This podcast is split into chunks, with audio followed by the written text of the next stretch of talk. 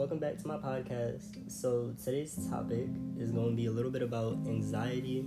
The inspiration for bringing this topic up came a couple days ago because I had a little bit of a slip up. Yeah, I don't know, my mental health, I'm not saying that I have horrible mental health, but I just had a fall down, I guess you could say. Like, I kind of fell down the other day and it took me a while to get back up, but I did. I'm scared that I made some bad decisions while I was underneath the mud, but shit, I came out and I'm dusting myself off, you feel me? But um it inspired me to make the topic for this podcast for this episode um, to be anxiety and just mental health in general and how I usually get over situations like that.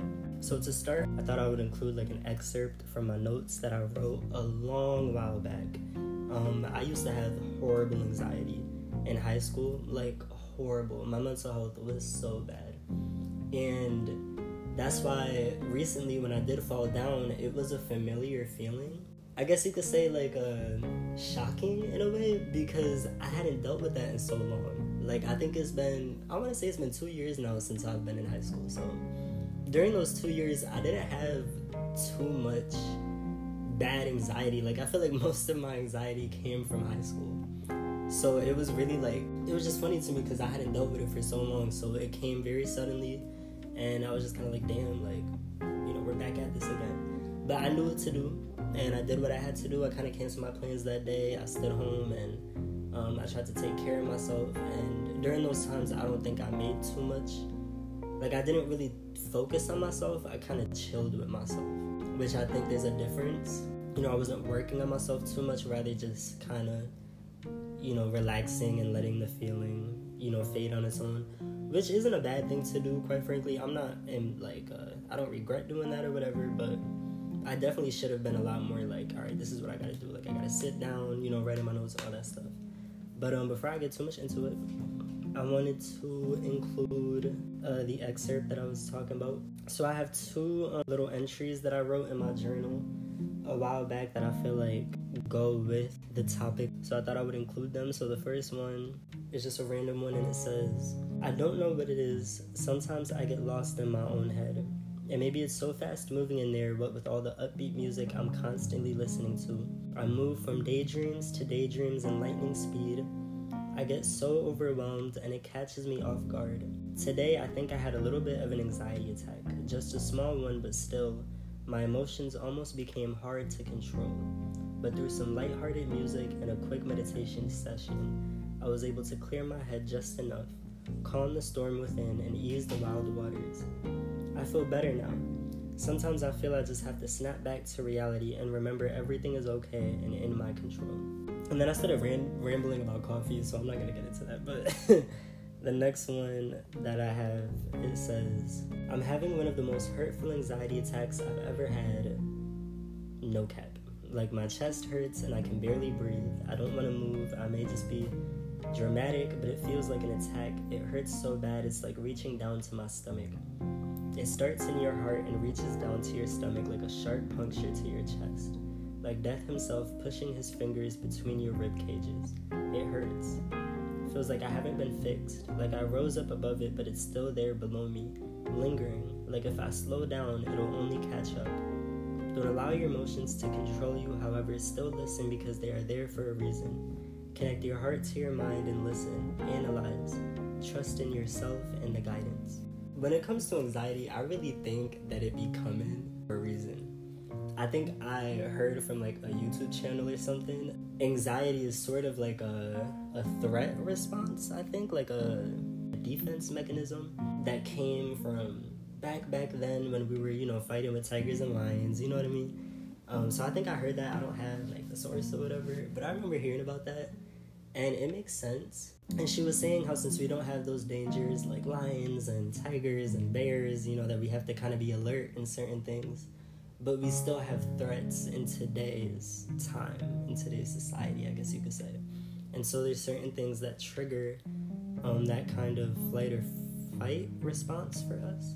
If that's the right word. But yeah, so she was explaining how anxiety sometimes does come from um, triggers, and I feel like we knew that already. So me personally, I like to take my anxious feelings as warnings, as you know, signs of all right, it's not okay to go out yet. We gotta stay home and you know pay attention to ourselves and figure things out. That's how I take them. So whenever I do have some sort of like anxious feeling or whatever, um, I stay home. I stay home. I write. I meditate a little bit and I try to take care of myself best I can. It's funny because I feel like anxiety itself is a very common feeling. I feel like everybody experiences anxiety from time to time. And it's funny because I was looking over it, like anxiety in general. And the feeling itself is a feeling of fear, dread, or uneasiness. Which is so funny because I be I don't know if this is like in relation, but like I be dreading to go to work and I feel like it be building my anxiety. Like different factors like dreading to be somewhere, kind of dreading to start your day and shit like that, and having that kind of fear-based mentality and stressing about certain things and worrying about certain things. That constant feeling of uneasiness is a natural feeling for us. That's why it's funny because when I was um, when I was growing up, I didn't really understand the difference between being nervous and having anxiety. I think I kind of used to, you know, put the two together and use them hand in hand like it was nothing. But the thing about anxiety that I feel like sets itself apart from just plain nerves is that I feel like sometimes anxiety, most of the time, comes from deeper underlying mental health issues. I feel like um, that's remember um, reading up on it. It's funny because they say to treat anxiety is just simple things like physical activity, healthy diet, regular sleep, relaxing, um, stuff that you kind of that you would know. You know what I mean? Like, oh, you know when you're nervous or uneasy or all that stuff. The first part that you kind of do is at home remedies. You know, you stay home, you take care of yourself.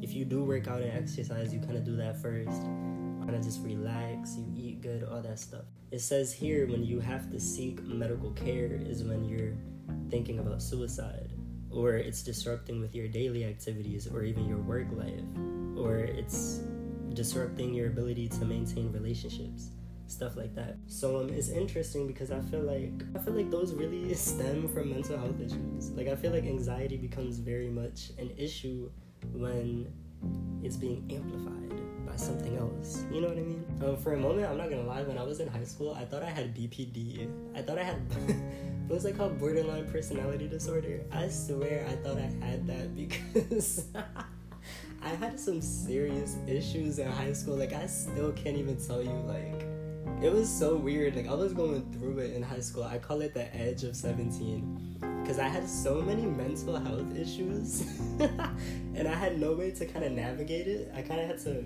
come up with a consensus on my own. And I think I did pretty good. Like I don't really have too many issues no more. Like I said, I feel like high school was the main cause of my anxiety and stuff, but you know, now I don't really deal with too much mental health aside from random um, slip ups, you know, with my self love or uh, with anxiety too, like recently. So um, it's just an interesting thing. I don't know. But if you let me, I will ramble on for hours about nonsense. So I'm just gonna move on.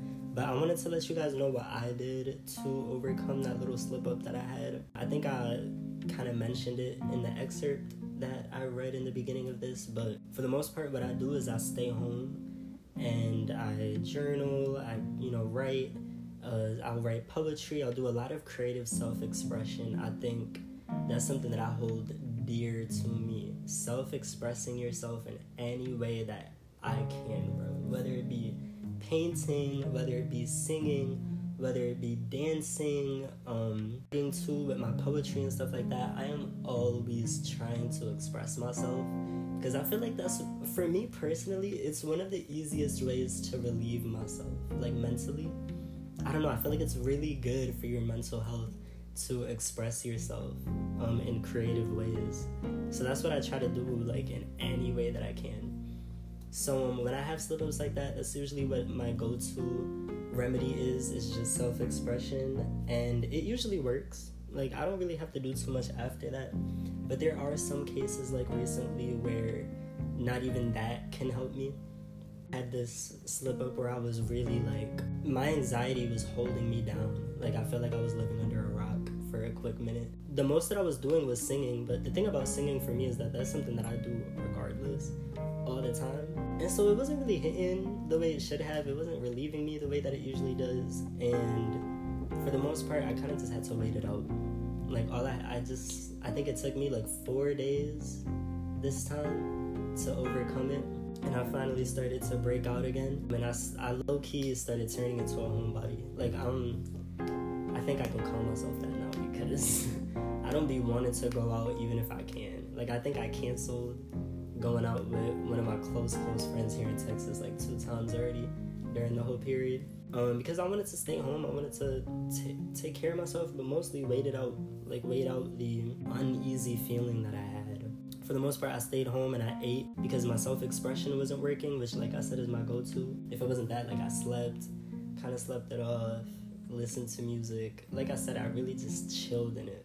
I didn't do much active combating it kind of thing which I probably should have. I probably should have done a little bit more uh, writing and poetry, but I wasn't feeling it. And I don't feel like that's the best advice to give you guys because, men- like I always say, mental health, it comes in so many different degrees. And I feel like if you wait it out, I feel like you're never gonna get better.